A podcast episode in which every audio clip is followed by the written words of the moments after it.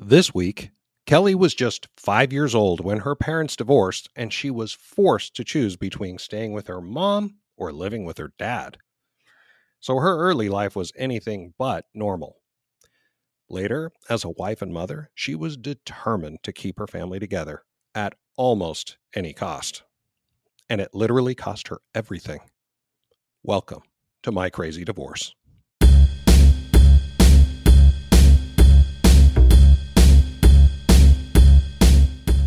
A failure as a husband. I'm a failure as a man.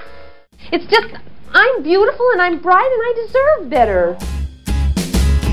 It's a great day, I'm feeling good. Oh, the possibilities of what I could. Oh, do with the world at my fingertips. My imagination brings a smile up to my lips. Oh.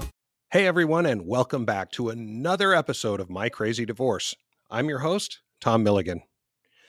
You won't want to miss this week's craziness. As you'll hear in just a minute, Kellie's story starts out pretty rough and just keeps getting worse and worse. It's almost unbelievable the amount of shit she's had to deal with in her life. But first, as always, remember that I'm not an attorney or a therapist, so nothing on this show should ever be mistaken as legal or therapeutic advice.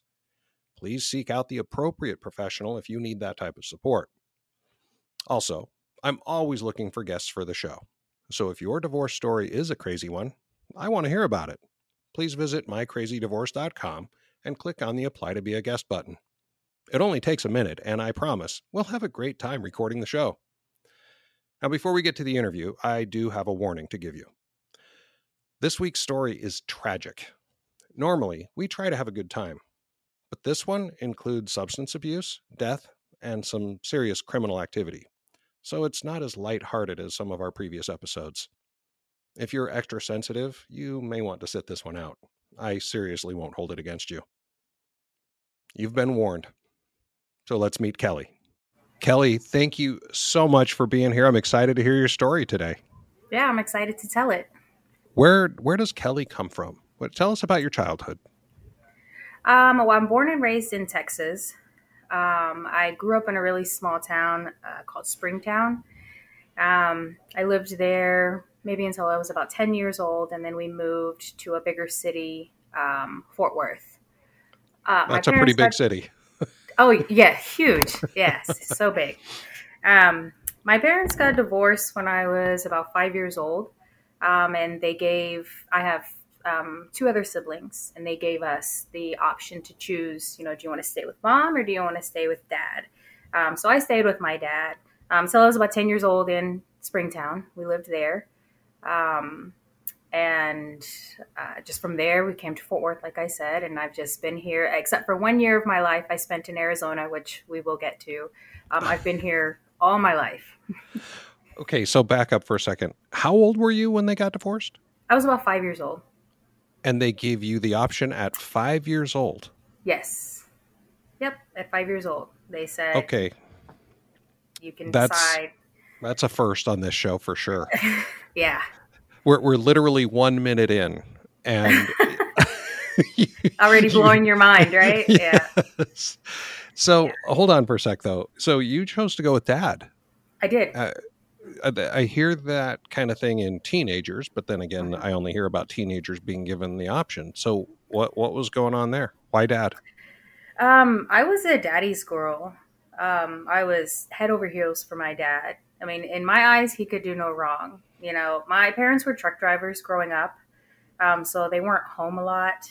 Um, but I don't know. I just I felt myself drawn more to my dad than my mom. My I don't want to say my mom is mean, but she wasn't always nice to us growing up. So okay. I think that also had a lot to do with it. Um, you know, wanting to spend more time with my dad. That makes sense. And your yeah. siblings, where did who did they choose? Uh, they chose my mom. So yeah. you chose your dad and mm-hmm. to be away from your siblings. Yes. Yeah. Wow, that mm-hmm. is. Well, we might have to get you and I just might have to have a longer conversation about that. We're, but that's not what we're here for. But I that right. I think that might play a part in in, in what we're going to talk about today because that's literally that's a I'm, I'm blown away. Yeah. Okay, so you're 10 and you moved to um, Fort Worth. I apologize for interrupting. Oh, you're fine. yeah, we moved to Fort Worth, um, and things are good. My dad, it does what he can as a single father. Um, I guess I let me back up and say the reason my parents got divorced was because when I was five years old, my dad came out as gay, and that obviously was a deal breaker for my mom. Mhm. Um, so growing up with my dad in Fort Worth in the 90s, people were not very kind about things like that, you know, back then. Um, so I got bullied a lot. I got picked on a lot. Um, but it never made me want to leave my dad. Like I, I, I feel like it just made me, you know, like a stronger person. I, I know it's cliche to say, but it really did, you know, like having to deal with that and seeing what my dad went through. I feel like I have a lot more compassion towards, especially the, you know, that community and everything. So That's that's actually fascinating. And you said your dad was a truck driver. He was. hmm Both of my parents, they did it together. Oh, really? Like over the road stuff? over the road stuff. Yep. They would go for days at a time, and my myself and my siblings, when we were younger, we would go stay with my grandparents um, while they were gone. Sometimes, like maybe in the summertime, or when we weren't in school, like when I wasn't old enough to go to school yet, I would go with them. Like I've been everywhere. I've been so many places. Slept in the back of a you know the camper in the truck. Like it was so cool. It was so much fun. I, I remember that. It was it was a lot of fun. That's that's incredible. Now, I'm not a real um, I'm not familiar with the trucker community, but I just have to imagine that your dad took a lot of shit for being a gay trucker. Well, and I don't know that he was really out about it then. Um, I, I, from my understanding, my my dad was in Vietnam, and that's when he realized that he was more interested in men than women. But I think when he came back, you know, he had to go by this. I don't know what you call it, like this, what everybody expected him to be, and that's what he was. And he, I can only imagine how unhappy he was, you know, living Right. this life that he didn't, you know, that he didn't really want or he didn't feel like he fit into. So, Yeah, I, I have a son who's gay, and I'm, I'm so grateful that he didn't feel the need to. I mean, he probably did feel the need. I'm, I guess I should say I'm glad he was strong enough to to say, "Screw society, I'm going to be who I am." who I am. Yeah. yeah. Yep. Well, okay. So so then what? So you're you're living in Fort Worth, So I'm and living in Fort Worth. My dad works a night job, so there's really not anybody there in the evenings to watch me when I'm not in school. Um, I start getting into a little bit of trouble, staying out too late, skipping school. By this time, I'm in middle school, and I'm already, you know, skipping a couple days a week, going to my friend's house, and you know, so my dad he finally finds out, and he's like, "Okay, enough. You know, I'm gonna go send you to live with your mom," um, which I didn't want because you know I knew my freedom was done, like it was over. Mhm. Um, but then I went to go live with my mom and then my siblings, and um, it was it was okay. Mm, I don't. I have a good relationship with my mother. It could be better. Um, she has a better relationship with my siblings than I think she does with me, and it's very obvious. She makes it pretty obvious. Um, so I think that you know when I went to live with my mom, I gave her a hard time. You know, I didn't try to not get into trouble or, you know, I was just a lot of pushback and stuff like that. But I don't know if that's because I just lost my freedom or because I didn't like how she favored my brother and my sister. Um, but yeah, I was a pretty troubled teen. so you lived with your dad for eight years or so, seven years before you moved to Until your I was about 12 or 13, yeah. And then I went to go live with my mom once I started middle school. And then I stayed with her all through high school. So, wow. Yep. Uh, How's your relationship with her now? um, now it's better. She actually lives about five minutes down the road. Nice. Um, but I don't ever see her. yeah. Um, but it has gotten better. Um, and I think it's just gotten better since some of the things that have happened have happened. It has brought us closer. okay. Um, so But yeah. And how about your dad though? Did are you still tight with dad? Oh, oh yes, very much so. I talk to my dad very often. He lives about two hours away. Um, I don't see him as often as I'd like, but I do talk to him on a regular basis. Yeah.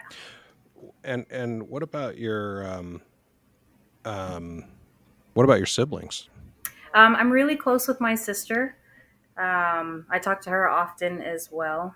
My brother, not so much. Um, I'll tell you why later. Okay.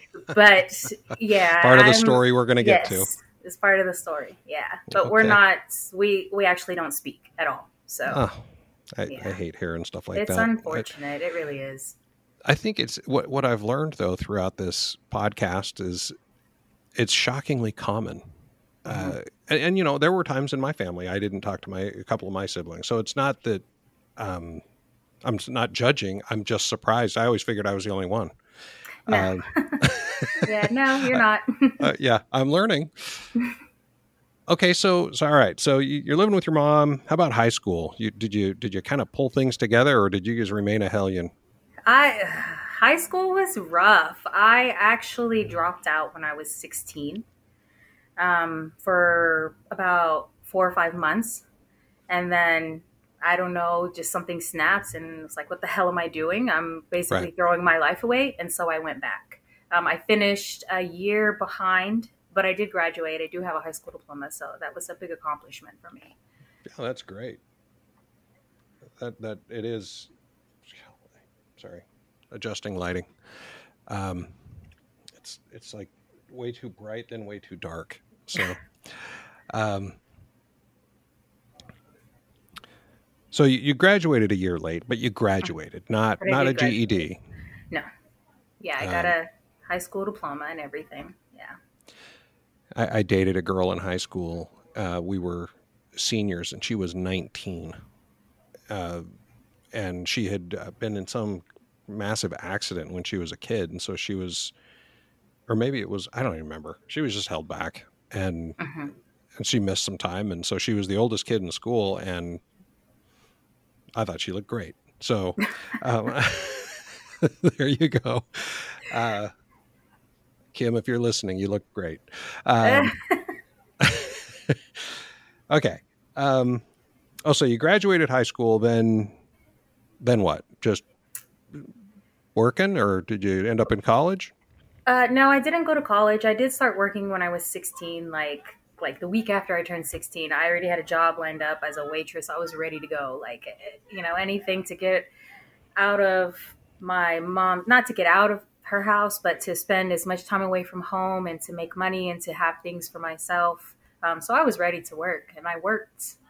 I worked a lot. I almost full time working in high school and then going to school as well. So, Yeah, good for you. That's. oh yeah. I, I think that uh, I know there's a lot of lot of push people have to. You know, I only want you to be a student. I don't want you to work, and then Mhm. they graduate from college when they're 25 26 years old with a master's and they've never had a paycheck and Yeah. I, I, there's something to be said for a balance there so so good for you Yeah. in my opinion i know a bunch of parents will give me a bunch of crap about that but okay I, I give my son, my son is 16 and he's working now, and I tell him you can work one day during the week and on the weekends only because school comes first. But my son is a straight A student, so I don't want anything to deter that. You know, he's he's so smart, so I tell him Yeah. school first and then work. you know it's funny because you know you and i have now been talking for 15 minutes or so total and i'm looking at you and you just said you have a 16 year old son and i knew that but you don't look much older than that uh, yourself so i just that just didn't register for a second Yeah, almost four. I'll be 40 this year, so really yep. yeah. holy crap well done well Thank done you. Thank you. Okay, well, let's let's let's shift gears and let's start talking about maybe the villain of the story. I don't know the whole story, but we're going to find out here in just a minute. Yes. How about this? We're going to call him the uh, the antagonist of the story at least, and he's going to be. We're going to call him Dave. Yeah. Okay. Where did Dave grow up? And oh, wait, before we get to Dave, I'm sorry. I always have to do this because sometimes I forget. Was religion part of your life at all as a kid? Um, kind of when my parents would be away and we would have to spend time at my grandparents, they would force us to go to church and all that. Um, but outside of that, I really didn't, um, you know, go to church or, you know, I was not really involved in it very much. Even as an adult, um, now I don't, it's not really a thing for me. No. Yeah. By the way, the par- grandparents you're talking about, are these your mom's parents or your dad's? Uh, they're my dad's parents. So they were religious. They were very religious, yes. Now I've got to ask this.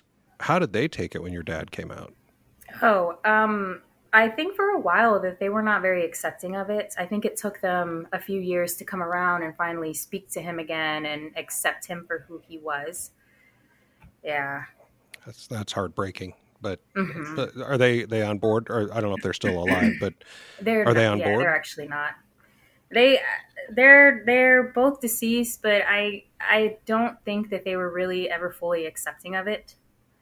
Um, we would have family functions and things like that that our like our family would not be invited to. We wouldn't be included in like Christmases and things like that. So that's what tells me that you know them along with maybe some other family members they weren't very accepting of you know who he was.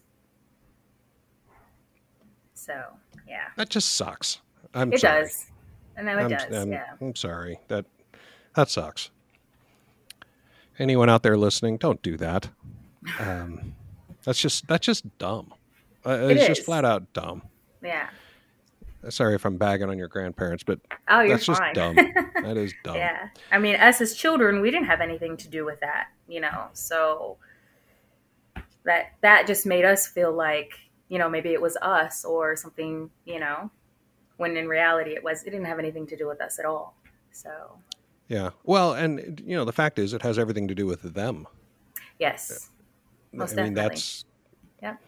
that's the bottom line. Okay. Yeah. Okay. Now, now let's get to Dave.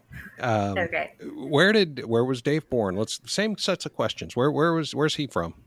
Um, he's actually from Fort Worth. He has uh, lived in Texas as well all his life, except for one year. Um, but yeah, he grew up in Fort Worth. Um, he his dad was an alcoholic and he was abusive. Um, so his mom and dad split pretty early on, and then it was just his mom on her own. Um, he has let's see, three siblings. He has three sisters. He's the only boy. So of course she babied him like like you wouldn't believe, you know, like I baby my son. Mhm. um, but uh, yeah, I, he, you know, also not religious. Didn't you know? I I can't even tell you the last time he had stepped foot in a church with me. So I, who knows, you Right. know? But um, yeah, he we we didn't grow up very far apart from each other. So And um, was he, uh, you know, a good student? Was he? I mean, did Oh, he kind of have the same thing? he's so smart. He graduated when he was 16. He graduated two years early. Yep. Really? Yes. Yeah. Wow. So you Yeah. graduated a year late. He graduated two years early. Two years early. hmm Wow. Yeah. That's impressive. Yeah. Oh, yeah. I was definitely impressed. It was one of the things that I was attracted to, you know, that he was so smart, Yeah. you know? So, And and he did did he then? I mean, you're 16 years old. You graduate from high school. Do you, is he Doogie Howser? Did he go right on to high school or to college? Uh, excuse me. so he took a couple years of community college, but I think that he felt that was not for him. So, Yeah. um, from the, but he was working since he was 15. Even when he was in high school, he was working. So he just worked, went to school a couple of years, and then decided it wasn't for him, and then he just worked from there on out. So, Oh, interesting. Yeah. All right. So so that's I think we have a kind of a picture of family life for both of you guys, but at some point these kids from Fort Worth meet up. Yes. H- how So did you we- guys meet? We have a mutual friend, um, and she. I worked with her, and one day she said, "Hey, I'm going to go to this guy's house. He's having a, a little house party. Do you want to go? You know, I think that you guys would, you know, get along really well." And I'm like, "Okay, sure. You know, fine." So we go, and sure enough, you know, we hit it off like immediately. Um, and so that's how we met. And when was that? That was, oh gosh, probably 97, maybe 1997. Wow. Was, yeah. I was still in school. I was still in high school. I was 17 and he was 16, I think. If I remember. Oh, so he's younger. So he had he He's just graduated then? me. hmm Yeah. So he had just graduated. You're like a sophomore or junior at that point. hmm Okay. Wow. Yeah. Okay. So you guys hit it off. You're uh, kind of a, a kind of a bizarre high school romance. Yeah. Yeah. We were like high school sweethearts, but not in the same high school, but you know, yeah. That's Yeah, great. he- so go ahead. Oh, I was just gonna say he he lived on his own with his sister. Well, not on his own, but he lived with it was just him and his sister, and they lived together. And I think that that was one thing that also attracted me to him was because he had all this freedom. You know, there was no parentals around to tell him, you know, you can't do this or you have to be home at this time. So, you know, I was like, oh, this is fun. You know, nobody to tell me what to do or what time to be home. Like, hell yeah, Yeah. yeah. yeah. Yeah. That, I mean, yeah. I, at 16, I, isn't that what everybody wants? Oh yeah, you want freedom. Yeah. And then, of course, when you get that freedom, you realize that all you do is work. Yes, you work, pay bills, sleep, work, pay bills, sleep. Yes. Yep. And every once in a while, cook a meal. yeah. That, that's, and that's about it. That's being a grown up until you die. Yes, pretty much. Yeah. Divorce doesn't have to be complicated. Our Divorce.com's three step procedure provides a simple and affordable process that you can follow at your own pace. Save thousands by visiting ourdivorce.com today. Well, okay. So you guys, you start, you hit it off. Uh, it, was it a, I mean, clearly it was pretty much love at first sight, or at least pretty soon. Did you, were you exclusively dating right away? Yeah, pretty much. Like after we met, we started hanging out more, and then I would start to spend more nights at his house. And because at that time I had a car, so I could bring myself to and from, you know, and he was living only about 15 minutes away from where I lived with my mom. So if I needed to get myself up for school, you know, it wasn't an issue. Like I could do that. Um, so So let me ask you this. I, everybody who listens to the show knows I grew up Mormon and really uber religious uh, family, not me Right. necessarily, but my family. Uh, the idea of a 17 year old girl having a car and spending the night at her boyfriend's house without their mom showing up with a shotgun uh, it's really foreign to me so so tell me how that worked your mom was just all right you're over at dave's house Pretty much. I mean, I think at that point though she figured she couldn't control me. I mean, I was like going out on the weekends and drinking at 17 and partying and you know, and I think she knew and she maybe she figured that, you know, there was nothing she could do to stop it. I was going to find a way around it. So Right. to just let it happen. So and did she like dave um, at first, she did not. I don't think that she really cared much for him. One, because I was spending a lot of time there, you know, partying. I mean, she had to have known what we were doing, right you know. So I, i think we all that- do Yes. yeah. So I think just for that mainly is why she was not, you know, as accepting of him in the beginning. But she warmed up to him eventually. okay okay Yeah. okay so you're a high school student Uh-huh. s- spending all sorts of time away from home at work over at your boyfriend's house he's at community college at this point Yeah.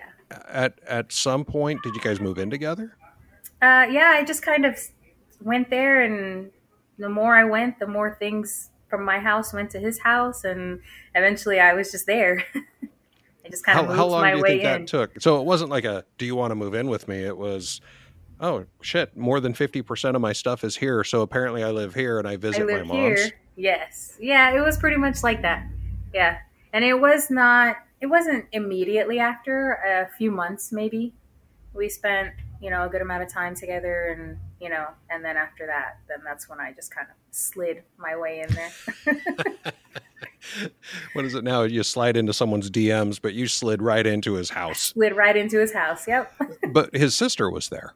His sister was there, and she was older. Um, at the time, I think she was maybe about 20 years old. She lived there with her boyfriend, and then, um, of course, my ex husband. So, Yeah. and she didn't care what we did because she was doing her own thing as well. So, she, you know, there was nobody supervising us. Yeah.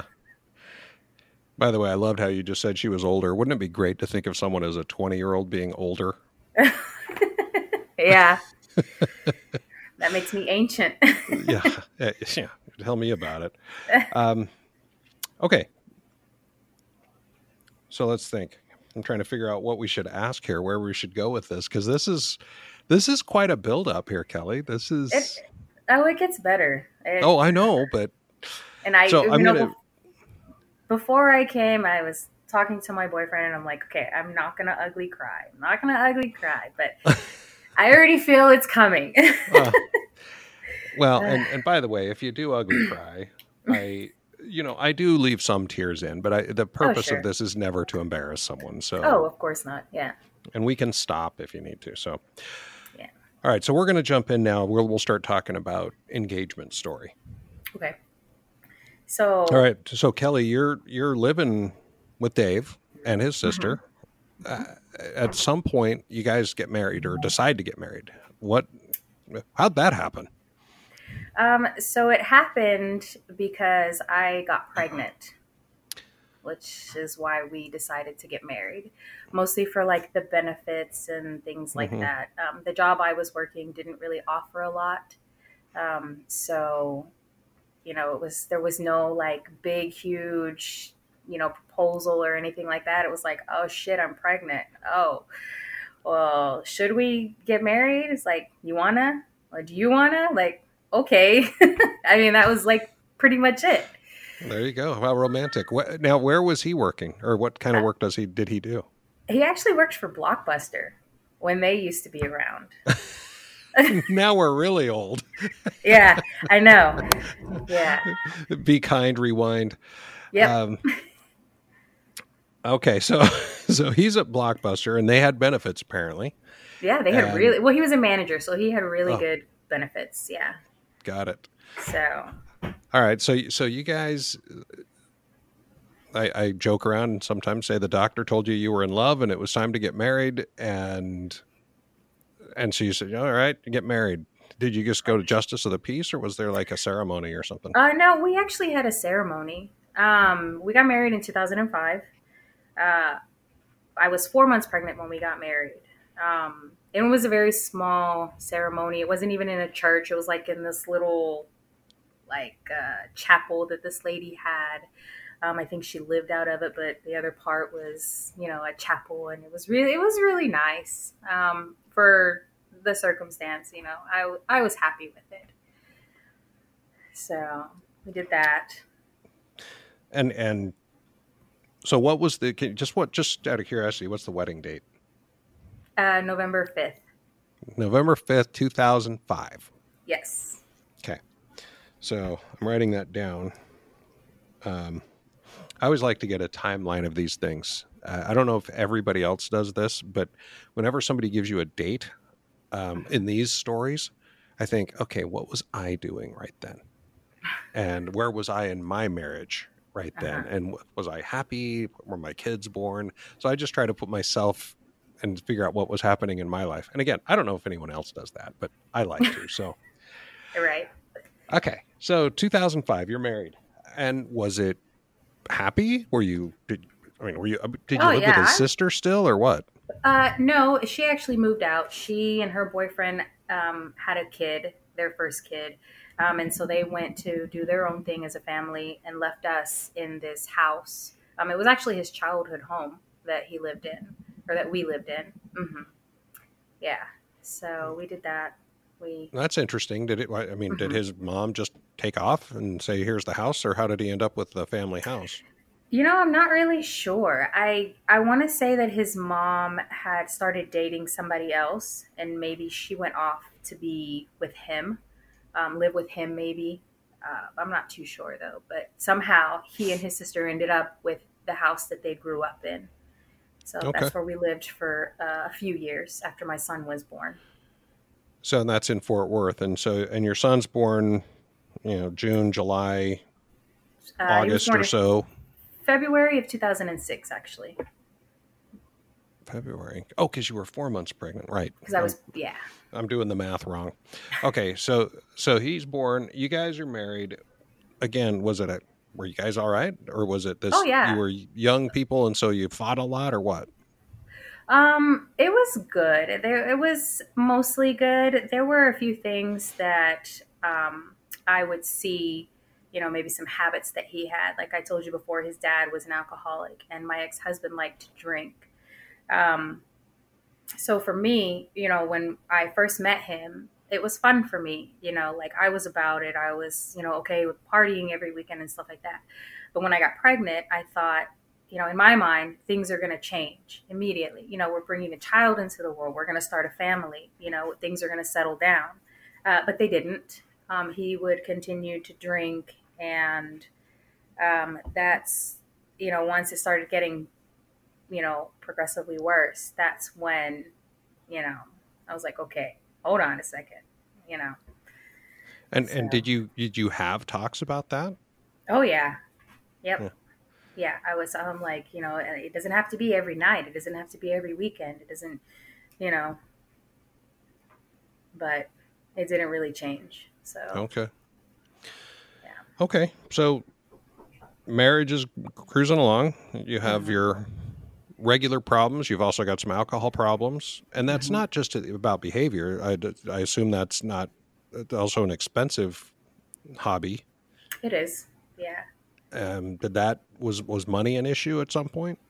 Not really, because the house that we lived in was paid for. So we didn't have a mortgage or a rent. All we had to do was just pay, you know, the utilities and whatever co- other costs of living that we had. Wow. So Can I move we in? were- yeah, it was it was pretty nice to be, you know, 22, 23 and not have to worry about, you know, a lot of money issues. Yeah. So Yeah, that that takes a lot of pressure off. it really does, yeah. Well, so at some point, okay, so your son's born. Let, let's pick up the mm-hmm. story there. So you have a son in Yes. 2006. Yes. What what happens next? Um, nothing really happens. I mean, we just we're a family now, you know, and things are good. Like I said, more good than bad. Um, we take a family vacation every year. We go to the beach. You know, we take weekend trips to San Antonio or you know to downtown just to do things. Like we had, we were capable of doing that. You know, financially. So that part, you know, it was a lot of fun. You know, in that aspect, you know, it was really good. So and then we just did that for a few years um, until we decided that we didn't want to live in this house anymore. We wanted to go to a nicer neighborhood, um, and we could afford it, and so we did. So eventually, I think my son was maybe three years old when we left that house, and we moved into uh, a nicer place, a nicer neighborhood.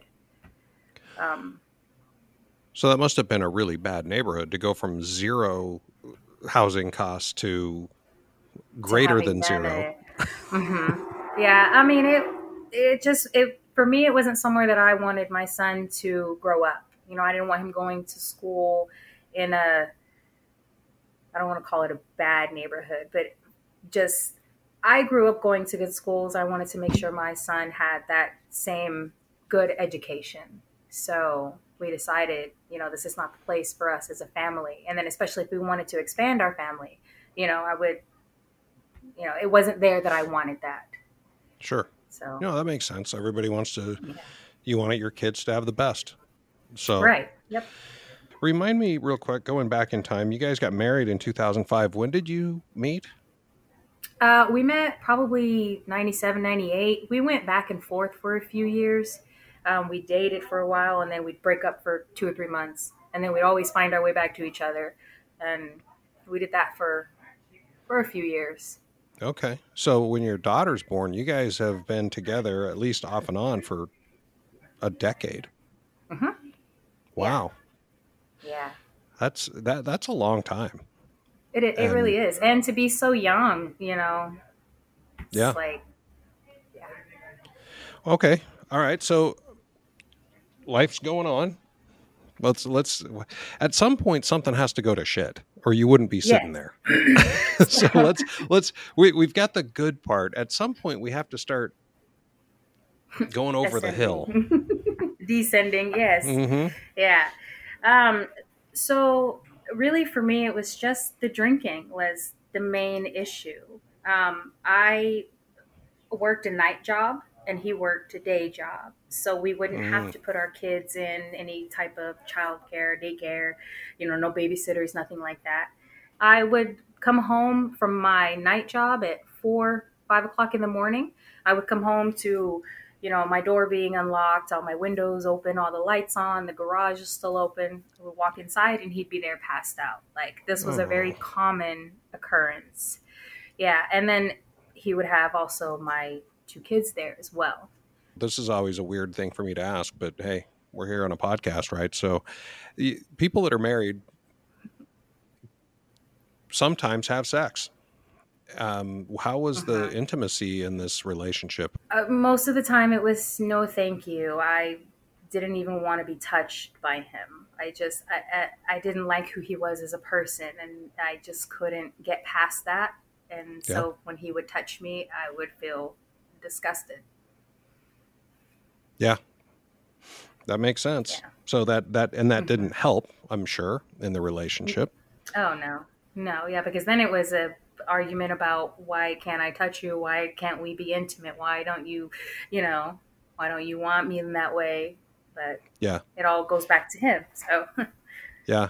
Well, and of course, um, you know, some people get a little bit uh, amorous when they're drinking too. So yes. you know, he so Yeah, he's drunk and he's well. Yeah. yeah. all right. So then, so based on that, I assume then that uh, you know, again, there's if if someone's drinking all the time, there's no sex in the marriage. You don't like the person. You're and he's treating, or at least he's putting your children in danger. I, I- there's no way this is going to last very long. So, so when did it all? I How, mean, it let's get to that part. Okay. So, um, let's see, 2000 and 2014. It was actually New Year's Eve. Um, we went out for New Year's Eve, had a good time, drinking, you know, whatever. Uh, I ended up getting pregnant that on New Year's Eve. Um, so the yeah. So then comes our son, uh, Samuel. But before then, before my son was born, okay, so he's still drinking. You know, nothing has really changed. But I'm pregnant now. You know, with our third child, and I'm not going anywhere. Like I feel like I'm stuck, pretty much. So I'm at the grocery store with my two children, and I'm probably I don't know, maybe five or six months pregnant. And I'm going to check out, and I try to use uh, one of the credit cards that we have, and it declines. And I'm thinking to myself, like, there's no way, you know, like, there's money there, I don't understand what's wrong. So I call him and I'm like, hey, you know, the credit card's not going through. Like, what's up? And he's like super, like, calm about it. He's like, oh, don't worry about it. It's not a big deal. And I'm like, well, it kind of is because I'm here in line with the basket full of groceries. And, you know, they're telling me that I can't, you know, this card's not working and it's embarrassing and I need to know what's going on. He's like, I don't worry about it. I'll take care of it when I get home.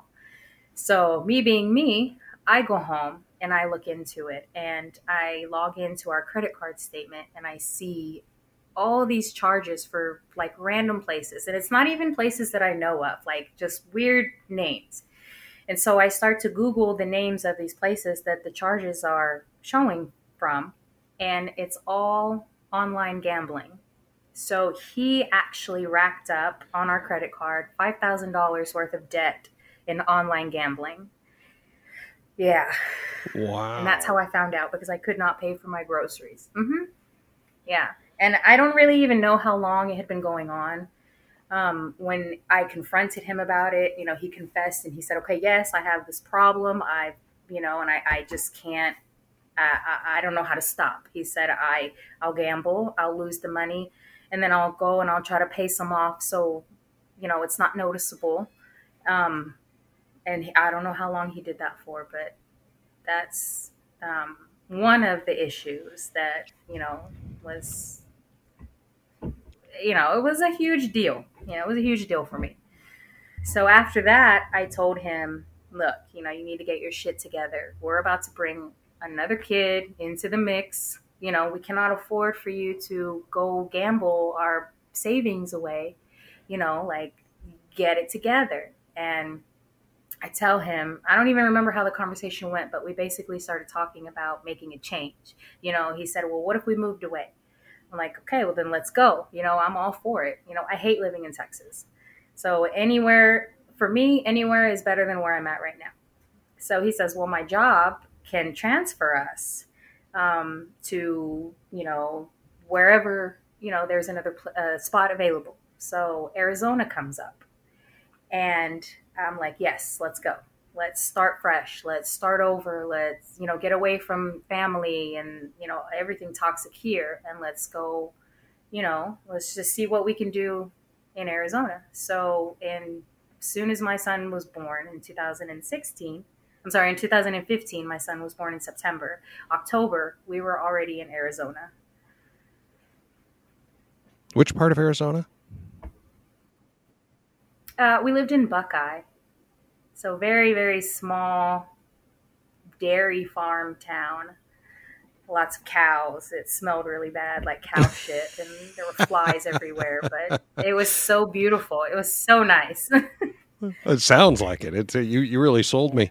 Uh, and Um, where where is Buckeye? Is it it- near Phoenix or anything? Or yes.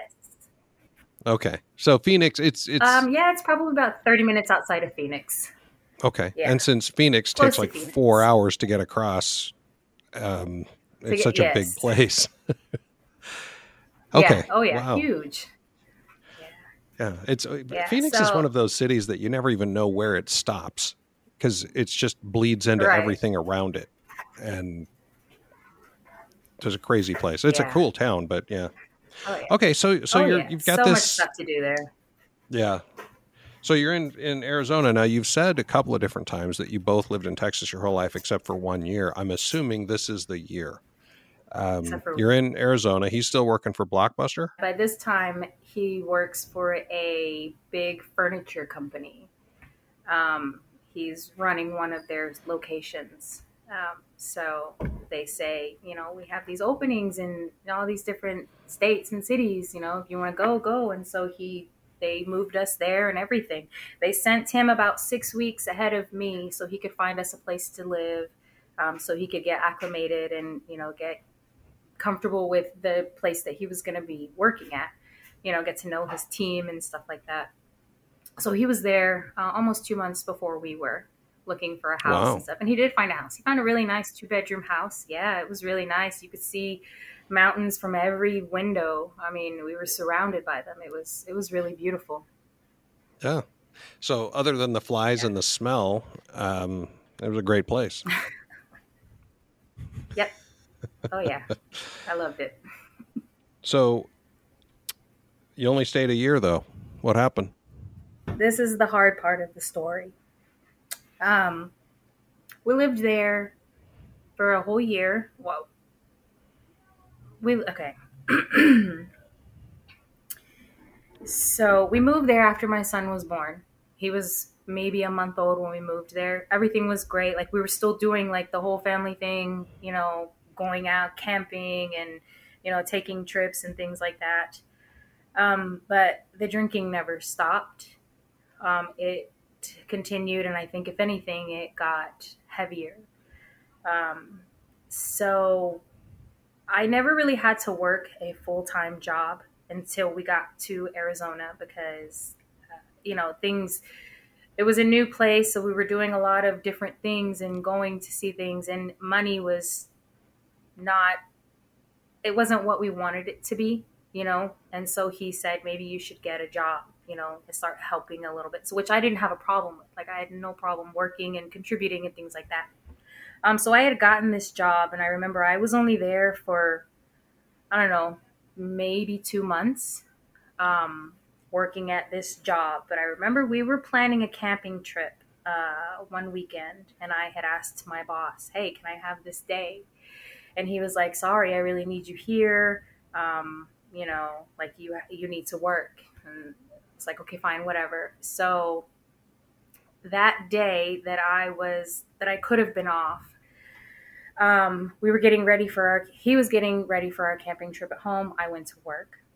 Um, really good day at work. I'll never forget it. My boss had told me, "Hey, you know, we're noticing, you know, how well you're working. Your, you know, your performance. It's really good. Like, you know, and you know, at a, at a later date, let's talk about maybe a promotion." I'm like, "Oh shit, that's badass! Like, I just started. You know, I'm doing so well for myself. Like, I was really excited." So, I drove home. It was probably about 11 o'clock at night when I got off. Um, drove home, just in a really good mood you know, uh, ready, excited to tell my husband, my ex husband, about the news and everything. And I pull onto my street, and there are cop cars, ambulance, um, fire department, everything. What? And at first, I don't think, yeah, I don't think I'm just like, oh shit, you know, something happened in the neighborhood. So I'm driving down the street, and I see my house is taped off with uh, police tape. So Oh, immediately, I just throw my car in park, the middle of the street, get out, and there's two people walking towards me who were actually detectives. And they asked me, you know, are you so and so? And I said, yes. And they said, you know, we're sorry to tell you that there's been an accident in your home.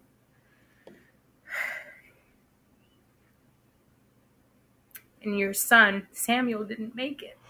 He passed away. No. and I was yeah, I was so confused. I didn't know. I you know, I thought you know, my first thought was something happened to my husband. He actually um he has high blood pressure and you know, just a lot of other health issues that we had a really hard time controlling.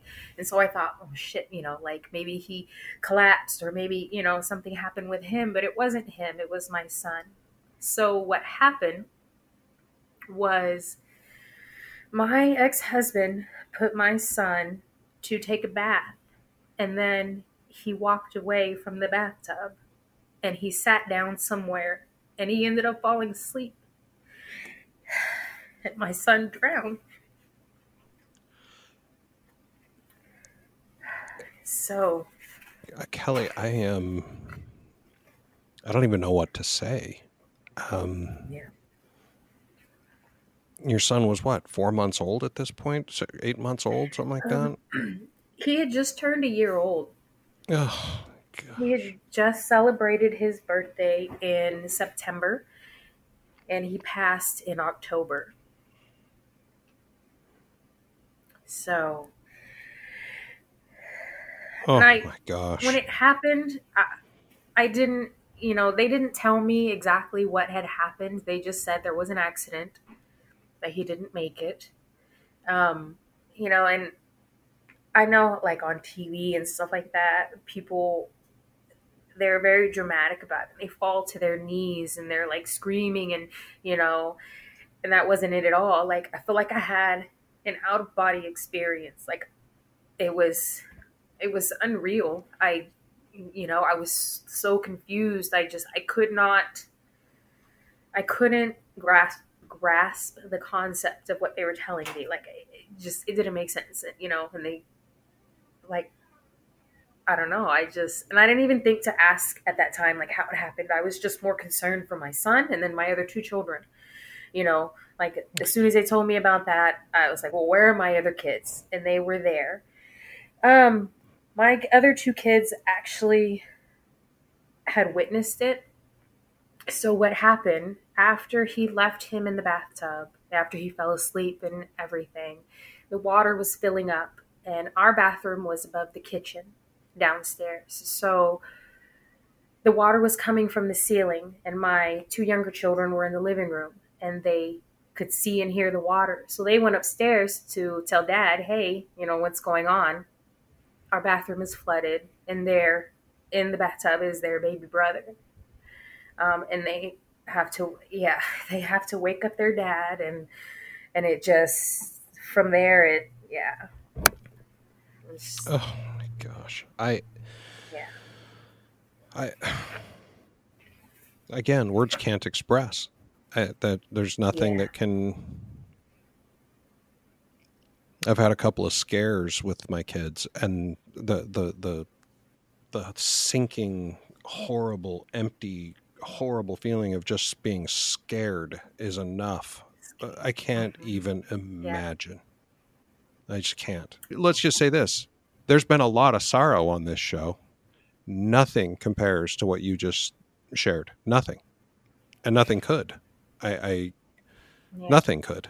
So, you know, whatever divorce story comes next, which we're obviously going to hear, is doesn't compare. But let's let's pick up the story. Okay.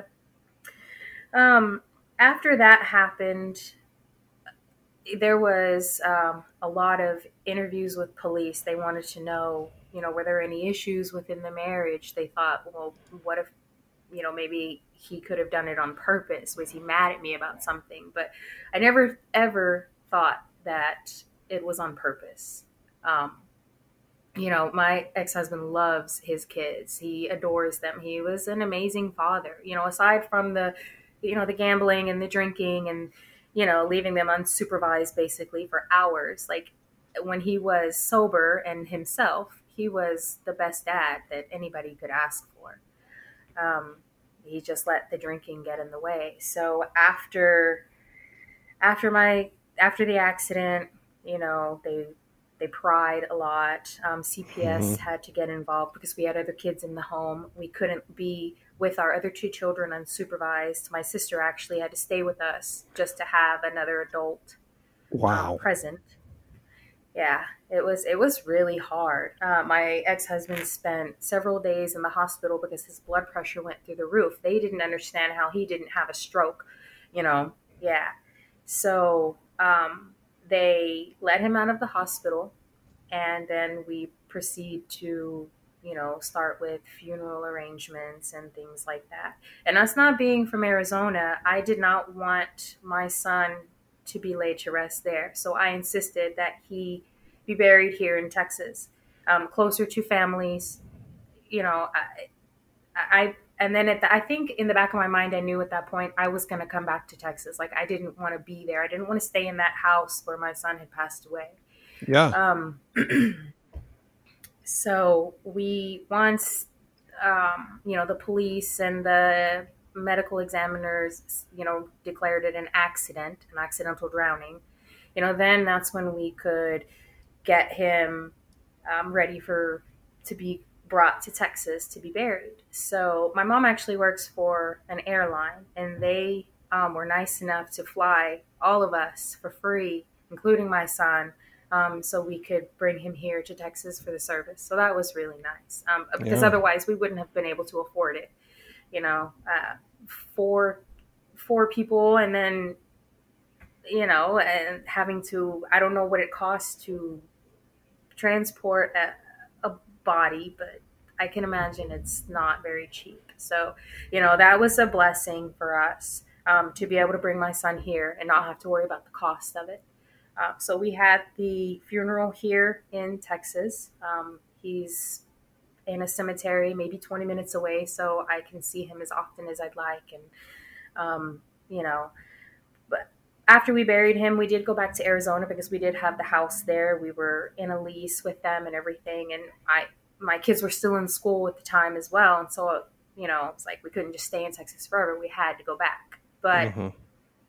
I couldn't be in that house, you know, where my son passed away. So I told him, okay, well, I, you know, we need to come back to Texas. I need to be closer to my son, like separation anxiety, big time, you know. Mhm. Um, but after that happened, my husband, of course, he's completely beside himself. He's a completely checked out, you know, drinking every day, all day, um, abusing his prescription medications. Um, there was a one point where he left and he was gone for hours, and I'm like, "Where did you go?" And he didn't want to tell me, so I waited for him to fall asleep, and then I put his phone on his thumb so I could unlock it and I Mhm. could see, you know, what is he doing? Where is he going? You know, I felt like at that time that was my right. You know, this is my at the time my husband. You know, it, I, I, you know, and we're going through this thing together. I need to know what you're up to. So it turns out that somebody that he worked with was um, giving him other pills and things like that, to, and they thought they were helping. And so Oh. I got that person's phone number and I texted them and I'm like, look, I know you know what we're going through. Can you please not? Because it's not okay. It's this is not it's not helping anything. It's only making it worse. Um, but along with finding out that, I also found out some other things that I didn't know. Um, when he had been sent to Arizona to look for a house for us, they actually put him in a hotel and um, going through text messages and emails and things like that, I found a lot of um, correspondence from women. He was actually trying to, yeah, meet up with women while he was there and um, get them to come to his hotel room and things. And I- don't know how far it went, um, but just to see that he was reaching out and trying was enough. Like that was enough. I also found that one of the, oh yeah, there's more. One of the people that he worked with, he was having um, an emotional affair with. He, they would talk constantly back and forth, and you know uh, that I didn't know about either, and I also found that out. So I confronted him about everything, and he's just like, "Okay, I'll stop." Like, I, you know, it's it wasn't anything. Of course, it's never anything. It's always just we're just talking, or she's just a friend. You know, I got that whole deal. Yeah. Um, and I told him, "Okay, now we're we're going back to Texas. Like, we're leaving all of this. You know, I, I can't be in this house. I I can't be. You know, it's not good for you to be around these people that are obviously not helping the situation." So we moved back to Texas. Um, we stay with my mom in the beginning because we didn't have anywhere to live. Um, so we went to live with my mom, and shit just got progressively worse. From there, it it got worse. So let me let me let's kind of recap here for a minute because there's a lot of shit going on here in this story. Oh yeah. hmm So you have three children. Yes. You're in Arizona. I mean, you, you you're in Arizona. You have three children. hmm This horrible accident happens. Um, and, and unlike some accidents, entirely preventable. Yes. and that just in my mind that just for some reason that's 10 times worse i mean Mhm. um completely preventable and then he increases his drinking he's Yes. abusing his own prescriptions and then adding other drugs on top of that that aren't prescribed Yes. he's having an emotional affair at the time and you also mm-hmm. discover that he tried to have and maybe did have physical affairs prior to all of this hmm did i miss anything No. holy crap. Yeah. Uh, he's a gem Oh yeah. yeah, and it so for- let me ask you this though first Kellie you're uh, was there was there blame? Were you angry at him? Did you i mean it sounds like you just didn't even think about leaving him at that point. In the beginning i was not angry. Um, i i just it was an accident you know Mhm. like in my mind it- you know it could have happened to me it could happen to anyone. Um, so no i did not blame him. And i don't really think i don't think i blame him now. It's just all of the other things that were thrown into the mix is what really you know did it for us. Okay. Wow. You're uh, you know i've never been in the situation so i can never say this is how i would respond. No one no one can until they're in that Right. situation heaven forbid. Uh, but wow. I, I kudos to you for being a bigger person than i think i would be Um, Yeah, I mean, So- my thing was I wanted to keep my family together. You know, I didn't, and especially at that time, you know, when we need each other the most, I wanted to make sure that we were all together and all, you know, helping each other and getting through it together as a family as we should have. And that's not what happened at all, actually. yeah. Wow. Yeah. Wow. Okay, so you go back to Texas. So we go back to Texas. Things are not any better. Um, he eventually goes back to work, but he's still drinking, still abusing medications. You know, who knows what else? I don't really know. Um, but one day, it was probably a week before Christmas, he comes home and he's drunk and he tells me, I fucked up. And I'm like, what do you mean? He's like, well, I was involved in a hit and run. Somebody hit my car and they took off. And I said, well, you know, did you stop and call the police? And he was like, well, no, I just came straight home. And I'm thinking to myself, like, okay, that's weird, but okay. And how So did he maybe fuck 10 up if they hit him? Uh, well, because he wrecked the car. He came home with the, you know, Oh, a totaled okay. car, basically. Yeah. So he's like, well, shit, there's there goes our car. So maybe 10 minutes later, a guy comes knocking at my mom's door. And he's like, somebody just hit my car. And the, the, it's that car that's parked outside is the one that hit my car. So his car was parked in the street. So he was driving home and he sideswiped somebody and then he just I didn't even stop. He just drove straight home. Like you're not going to get caught. I mean, So so Dave, know? your ex is the one who caused the accident. He's he didn't get hit. one He did the hitting. yes. Wow. Well, that's that's kind of important part of the story, isn't it, Dave? yeah. Yeah. So the guy calls the police. They come. Um, they arrest him for a DUI. And this is right before Christmas. My kids are there, uh, you know, seeing everything. So that was um, the first DUI. Okay. oh, okay. Yeah. So we're the gonna have first a DUI. we're gonna have a few of those. I take it. The first DUI and the first wrecked car. Ugh. So, um, yeah, so he goes to jail for that. Uh, he gets out. Um, you know, he's he's still working. I think that he has to do like um, I don't know if it's community service or weekend jail. I don't remember which time it was for this one. Uh, No. yeah yeah. Um but um but yeah it, it, nothing changes. Uh, it's still the same. It's still work drink drugs home. And it, that went on for a little bit.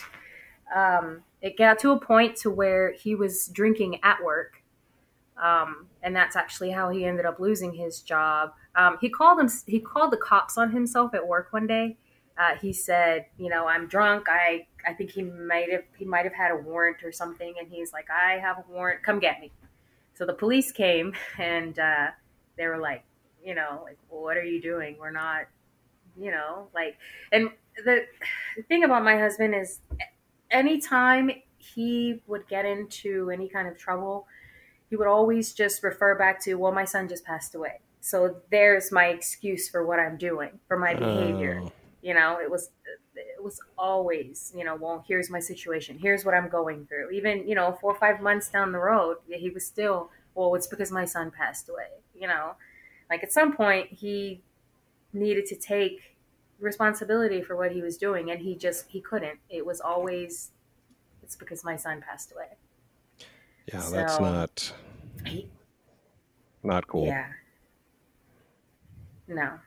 So he he ends up getting two more DUIs. Um, he wrecks a total of three cars.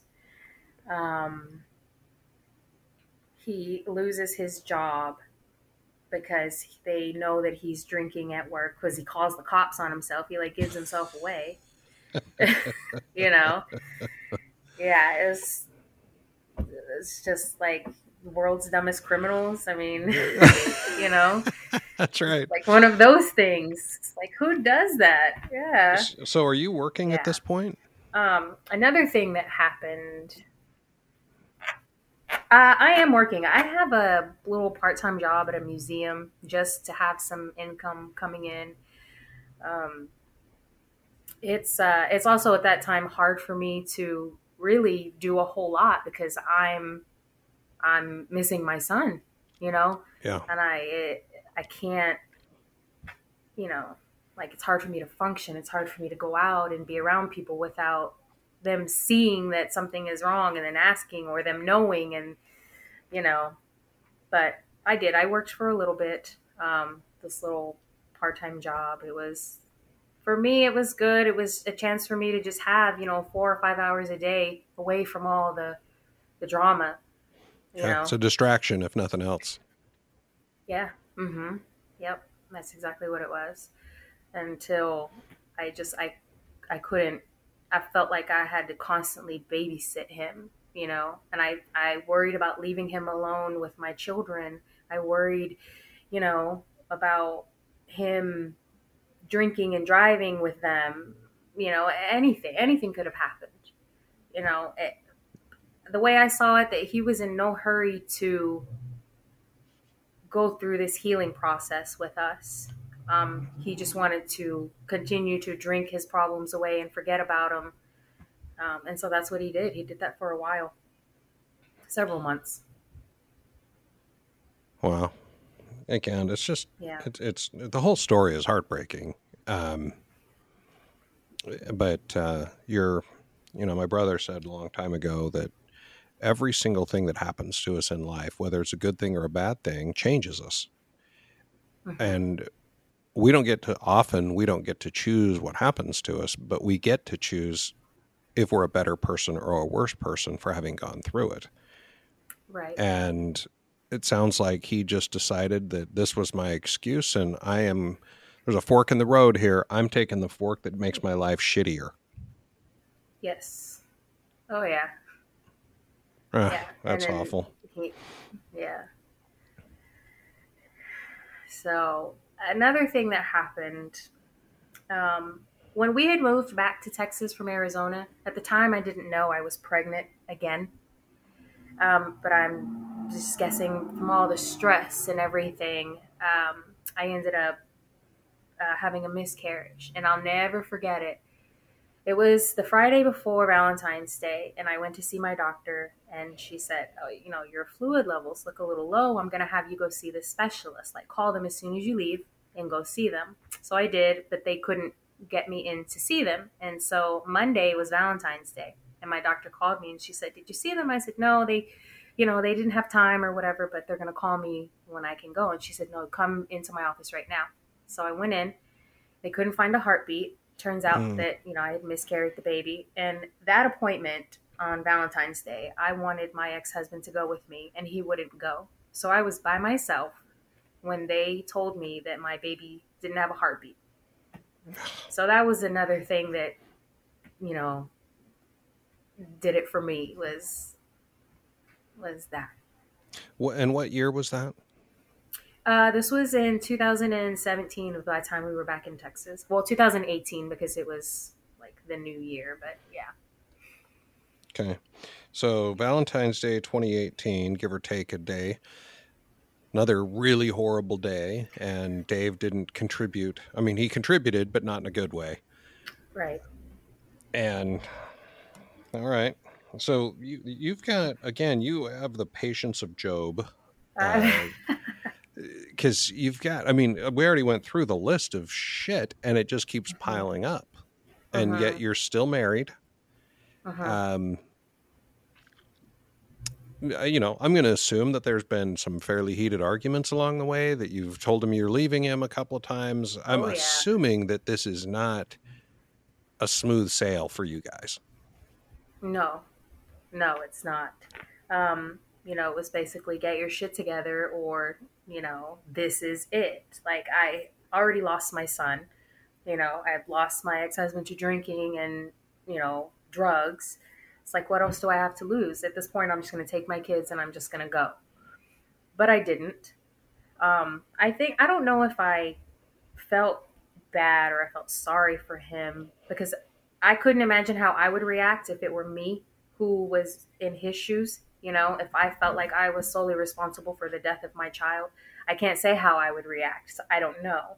Right. So I yes, I was hard on him, but at the same time I understood that he was grieving just as much, if not more, because he felt solely responsible for our son not being here.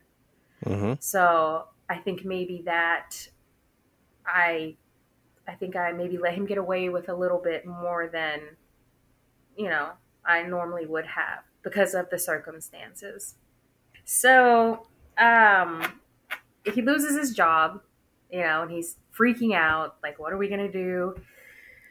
So I'm at work one day, my kids are at school, and my kids I come home and my son he's I don't know, he's maybe 11, but he has a phone. You know, I make sure he has a phone, especially, you know, for this time.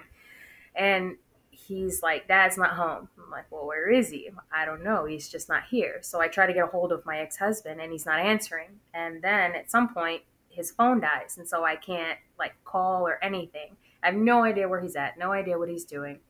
Um, I tell my boss, okay, I have to leave because you know, my kids are by themselves. I don't know where their dad is. Like, I need to go. So I go home. I finally get a hold of my husband. He calls me from the airport. He's like, I'm using somebody's cell phone. My phone died. Can you come and get me? And I'm like, Well, what the hell are you doing at the airport? Yeah. He's like, Well, I was just going to leave, but I changed my mind. Please come and get me. And of course, he's drunk and drugged out of his mind. So pick him up from the airport, comes home. He's acting I don't know. I don't know different somehow. Like I knew there was something different, but I just I didn't know, you know, and I'm I had no idea what it was. Um, you know, he seems a little bit more paranoid, whatever. So it turns out that where he actually went, okay, so he called an Uber to pick him up from our house. And the Uber took him to a grocery store right down the street from our house that had a bank in it. So he tells the Uber driver, wait outside. I'll be right back. I just have to go pick something up. He goes inside, hands the bank teller a note that says, I don't want to hurt you. Just put the money in the bag. He robs the bank inside the grocery store. I'm sorry, Of I shouldn't places, laugh. like- what? yes. Yep. He's Jesse James robbing a bank. A bank, yes. In a grocery store. yeah. Yep. Oh my gosh. World's dumbest criminals, right? I think you Yeah. named you nailed it right there. Yeah. So the Uber driver then takes him to the airport because I guess in his mind he was like, "Well, I'm just going to take off because you know I just fucked up." But he has a change of heart and he calls me and he's like, "Come and get me." And I didn't know any of this happened until much later. Like I had no idea that he robbed a bank. You Yeah, know, you didn't know that you were picking up a guy who just robbed a bank. You're picking your ex. You're, you're picking your husband up. Exactly. Yeah. And I'm just glad that I found him. I'm glad that he hadn't taken off somewhere, you know. Um, but no, what he was doing was actually robbing a bank. So he gets caught. Um, what happens is so he has a very um, a very distinct tattoo on his arm, and he was just showing everybody on camera, you know. And at this point, he's doing weekend jail for one of the DUIs that he got. Well, it's his last weekend, and he's thinking, yes, you know, I'm finally done with this shit. Well, it's time for them to release him, and they're like, oh, I'm sorry, you're not going anywhere. You're wanted for robbery. So they keep him. Like he had no idea that they are they had known. They just thought that they thought that he was in jail like seven days a week. They didn't know it was just weekend jail. Otherwise, they would have picked him up sooner. They were just waiting for him to finish that, and then they were gonna keep him detained. yeah. Okay, let me ask a question. Did he get any money? Um, he did. He said he got about four thousand dollars, and a funny thing, he hid it in our dryer. Like he took off the back panel of our dryer and stuck it behind there. And what happened to it, I don't know. I couldn't tell you. I I have some ideas, but you know, yeah, he did that. All so that he he robs the $4,000. bank Mhm. in an Uber, in an Uber. Yep. Has four grand, give or take, in cash in his pocket, to, goes to the airport, Mhm. sobers up or whatever, and says, oh crap, what have I done? Calls his Yeah. wife, says, come and pick me up. For some reason, Yep. doesn't take an Uber back. I don't know why that. So Yeah. you go pick him up, hmm and somewhere down the road, find out because they arrest him in jail. Yeah, because I'm supposed to go pick him up after his weekend jail, and he's not there. Like he's not coming out. And so finally, I get tired of waiting. I go home, and uh, later on, I get a phone call from a uh, detective saying that they were holding him on charges of robbery. Bank robbery. robbery. Who, Yep. who robs a bank anymore? I mean, I I know. Yeah, I didn't even know Yeah. that was a thing anymore. Yeah. Apparently, it is. Okay. Well, and again, I'm sorry for laughing, but what the hell? That's just dumb.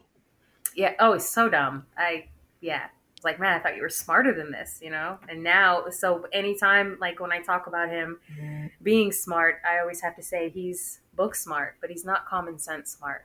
Yeah. Because, you know, yeah, Yeah, it sounds like he's running on fumes in the common sense department. So, absolutely. Did you know you can get divorced without hiring an attorney?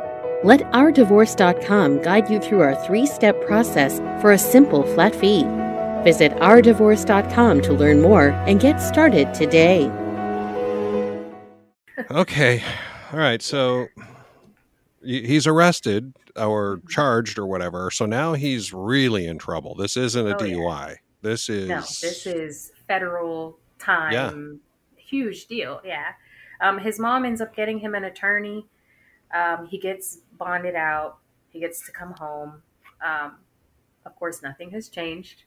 Still, you know, because now he has this added stress of, you know, shit, I'm about to go to federal prison for a bank robbery. You know, Mhm. so he's drinking for that and, you know, to try to put a band aid on that. And yeah, he Is he um, working at all at this point? no, I'm the only So one working. You're supporting the family. Yes, so I'm Including his drinking. including his drinking. Yes. Yeah, that's got to piss you off. Oh my gosh, yeah, like you wouldn't believe. Yeah, yeah.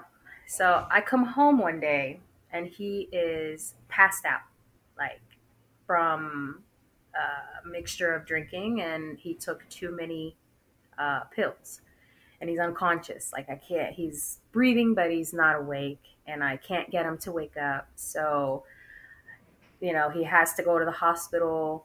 Like I, I get him up, and they, I'm able to drive him to the hospital. You know, and they're like asking me like what's going on? And of course i have to tell them the whole thing. Okay well this is what happened. Our son just passed away. He's having a really hard time. I think he you know probably overdosed on something that he is prescribed.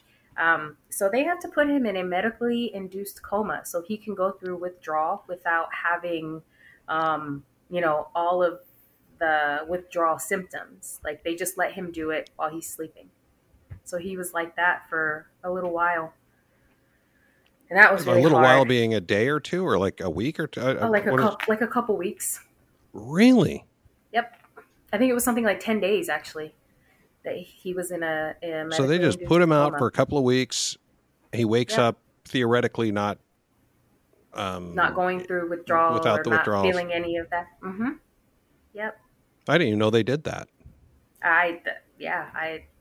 It was. I mean, I just think about like Bubbles on the Wire, who you know he had to go through it and like just sweat it out. And it's like, well, maybe that's a way that we should do this. I didn't know that that was even Yeah. an option. apparently it is. Yeah, I Huh. yeah I didn't know that either. So yeah, going so at this time I'm still I don't blame him. You know, again I can't imagine what he's going through. Um, so I'm going to the hospital every day after work, spending time there, even though he's not awake, and he, you know, I'm still just there. I'm present.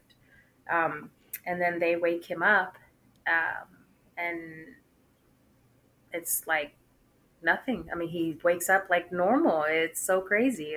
You know, all of that stuff had passed, and um, we get to go home, but there's still the the um, the issue of the the bank robbery. You know, we still have to go to court for that and everything, and you know, and so he does. He goes to court. He ends up getting sentenced to two years.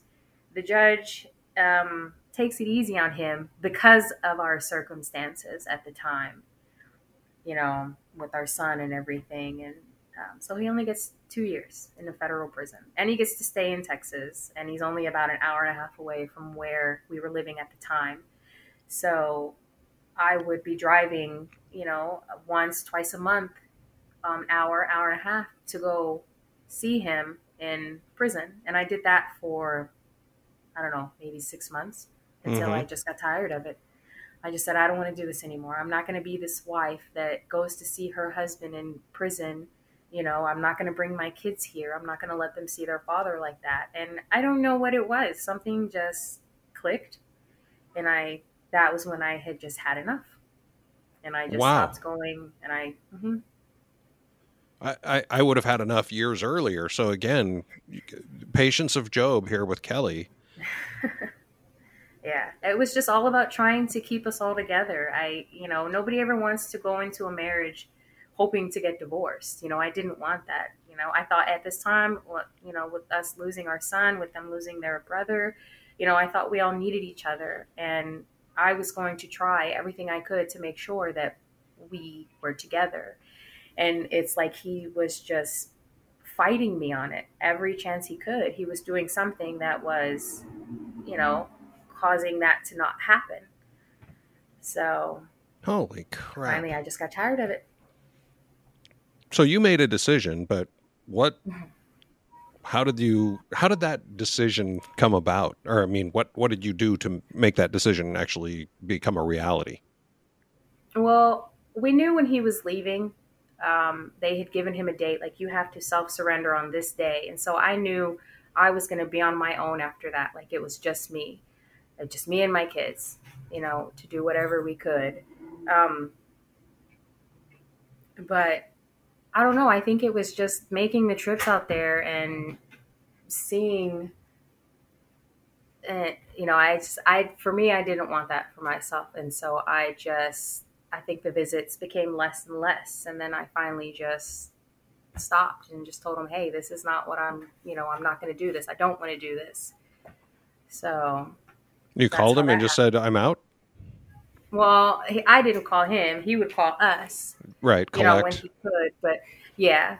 Um, but yeah, I just told him, look, you know, I, this is not going to work. This is not the life I want for myself. This is not what I want for my kids. You know, like we were supposed to be a family. We were all supposed to be together, working through our issues together. And you went and fucked everything up. And, you know, now I'm left on my own, you know, to pay bills and to, you know, rent and just whatever I could do to survive. I had to do all that on my own. Yeah. And Wow. that's I think that's what that's I think what made me mad was the fact that he knew, you know, in doing this that yes, he's going to go to prison, but I'm left here with everything. You know, how to survive. And I never lived on my own. Like I went from my mom's house directly to his house. You know, so there was never a time where I had to experience things on my own or struggle or anything like that until at that you know until that point.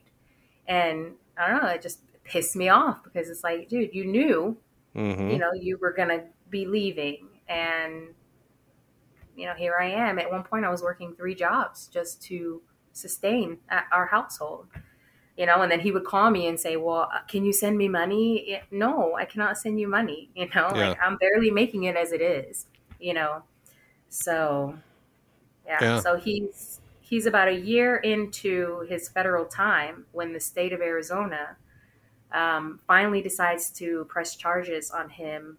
Uh, pro, uh, how do I don't well, I don't remember what they called it, but they basically picked him up from the federal prison and took him back to Arizona, and um, they charged. They were trying to charge him with second degree murder at first for the death Of your our son? Oh my Yes. gosh, really? Yes. hmm So in the state of Arizona, uh, even if it's an accident, it's still It's negligent still homicide or whatever. Right. Some so they were going to charge him with something, but and I'm not really sure what came back on the toxicology report for him. You know, I don't know what his blood alcohol was at the time because they did take it, but maybe there's something there that I don't know about. Maybe because I've asked him multiple times, you know, were you drinking? Were you know, what were you doing? And he said, no, I was just tired. I just fell asleep. but I mean, I apparently the state of Arizona thinks otherwise. So, So, so all right. So while he's in federal prison, Arizona extradites or whatever gets him out to Arizona. When was this? When did that happen? Um, I don't remember the year. Uh, 2019, maybe. Uh, I, I really can't remember. Okay, It was But not. not I too mean, it was long just ago. a year after. No, uh, uh nope, not that long ago. so di was he charged by Arizona then? Uh, he was. They actually charged him uh, manslaughter, and he got eight years. My gosh. So he Yeah. he finished his time in federal and then went over there, or what? He, they didn't even let him finish his time. They just picked him up, and I guess it'll be time served because he went, you know, just from one prison right to the other, And he's still in prison. and he's still in prison. Yep. So he'll be in prison. He won't get to see my son graduate high school.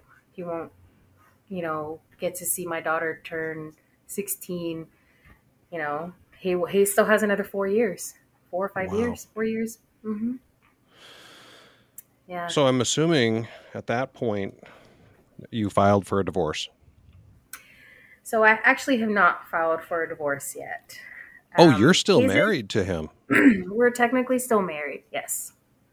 Oh, I didn't know Yeah. that.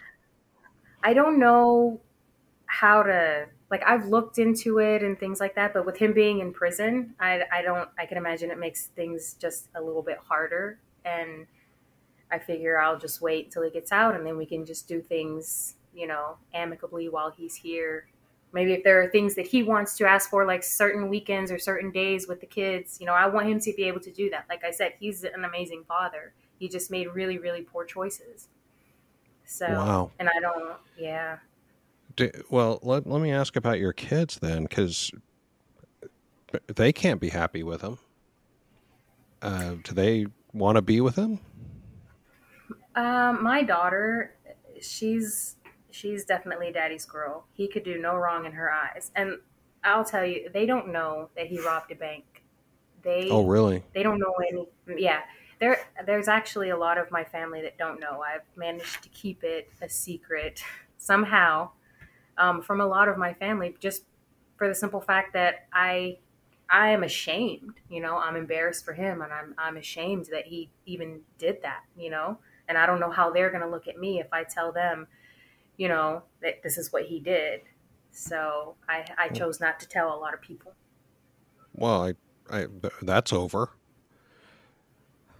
Yeah. yep. May, I- Yeah. A little suggestion: you might want to let them know before you, before this episode comes out. Right. Just- just yeah. saying. I mean, that was, yeah, that was a few years ago. You know, whenever I was still trying to keep us all together, you know, I, you know, whatever I could do to just keep things calm, and so I didn't want to bring my family into it, or you know, anybody that I didn't have to. So, Mhm. yeah, only a handful of people actually know that he robbed a bank. Wow. Okay. Wow. Yep. That's if I were to try and list all the things that I've heard today that are crazy. I, I mean, I've got a, a whole page of notes here, but wow. Yeah. Um. Well, okay. So, so he's been in prison three or four years. Mhm. Um, he's got another three or four or five left. You're just Yeah. playing it by ear. Um, Yep. uh, do you talk to him on a regular basis or from time to time? Uh, from time to time, he calls about once a week to speak to the kids. Um, and he calls my phone, and I usually just pass it off to them. Really, I don't feel like I there's anything to be said between us. You know, um, our marriage is over. Obviously, um, I, I'm living with somebody else, and he knows about him, and you know, so really, unless it's about the kids, I don't speak to him. Yeah. and I'm okay with that. Yeah, personally, I think that's, I think that's the best way to have an ex spouse. Uh, Mhm. There's, uh, there's one thing about being friendly, but there's a completely different thing about being friends, and Right. you don't have to be friends uh, Exactly. to have a decent co-parenting relationship. Right. Well, okay. Um, Wow, this is this has been really a crazy story. Again, the, the divorce part of it, obviously not crazy because it hasn't even happened. It hasn't But- happened yet. Yeah. Yeah. Um, yeah. Okay. Um, It's gonna Well, happen though. I'm just just waiting. Yeah. But yes, it is definitely on my list of things to do. So yeah. Yeah. You might, uh, there might be a few people that reach out to you offering some legal services. Um, I, I'm not an attorney, so I can't say, but my understanding is that if one party is in prison, uh-huh. divorces are pretty darn easy. oh Um, that that's I've been told that. In fact, one of our guests, I'm trying to remember who it was.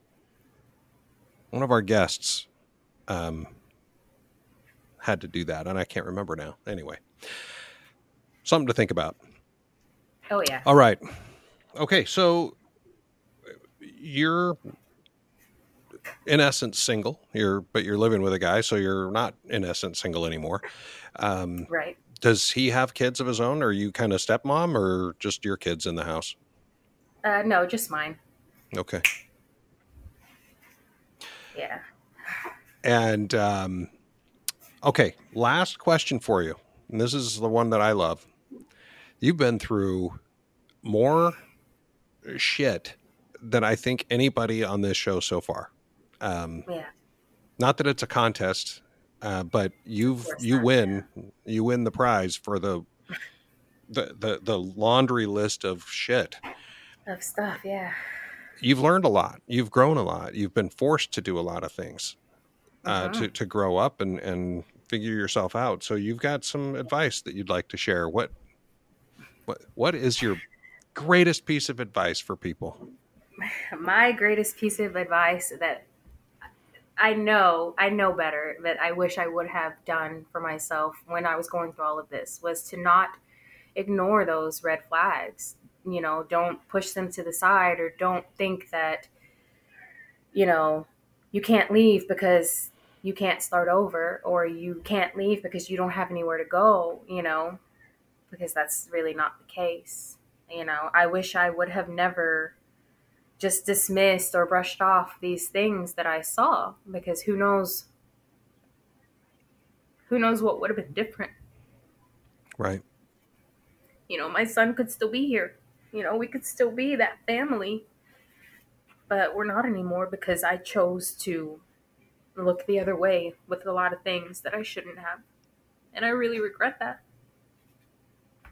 Yeah. Wow, Kellie. Like I've said before already, I, words can't describe the. You know, I, I wish there was more that I could do than say I'm so sorry.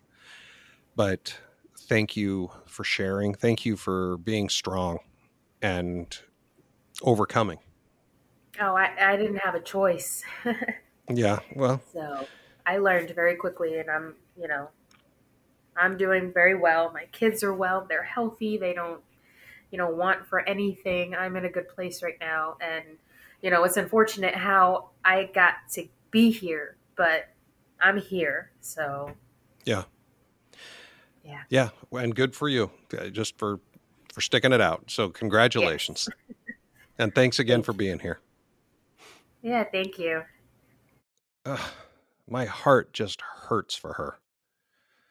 But when someone who's lost a child offers advice, I hope we all listen. Do not ignore red flags. Because as she said, you never know what life may have been if she hadn't swept them under the rug. I'd love to help Kellie out. So if you're a divorce attorney in Texas and would be willing to help Kellie, please reach out to me. Let's talk. That's all for this week, everyone. Thanks for listening. Hug your kids a little tighter today. If you like today's show, please show it by giving us five stars on whatever app you're using right now. It really helps. I hope you have an amazing week. Bye.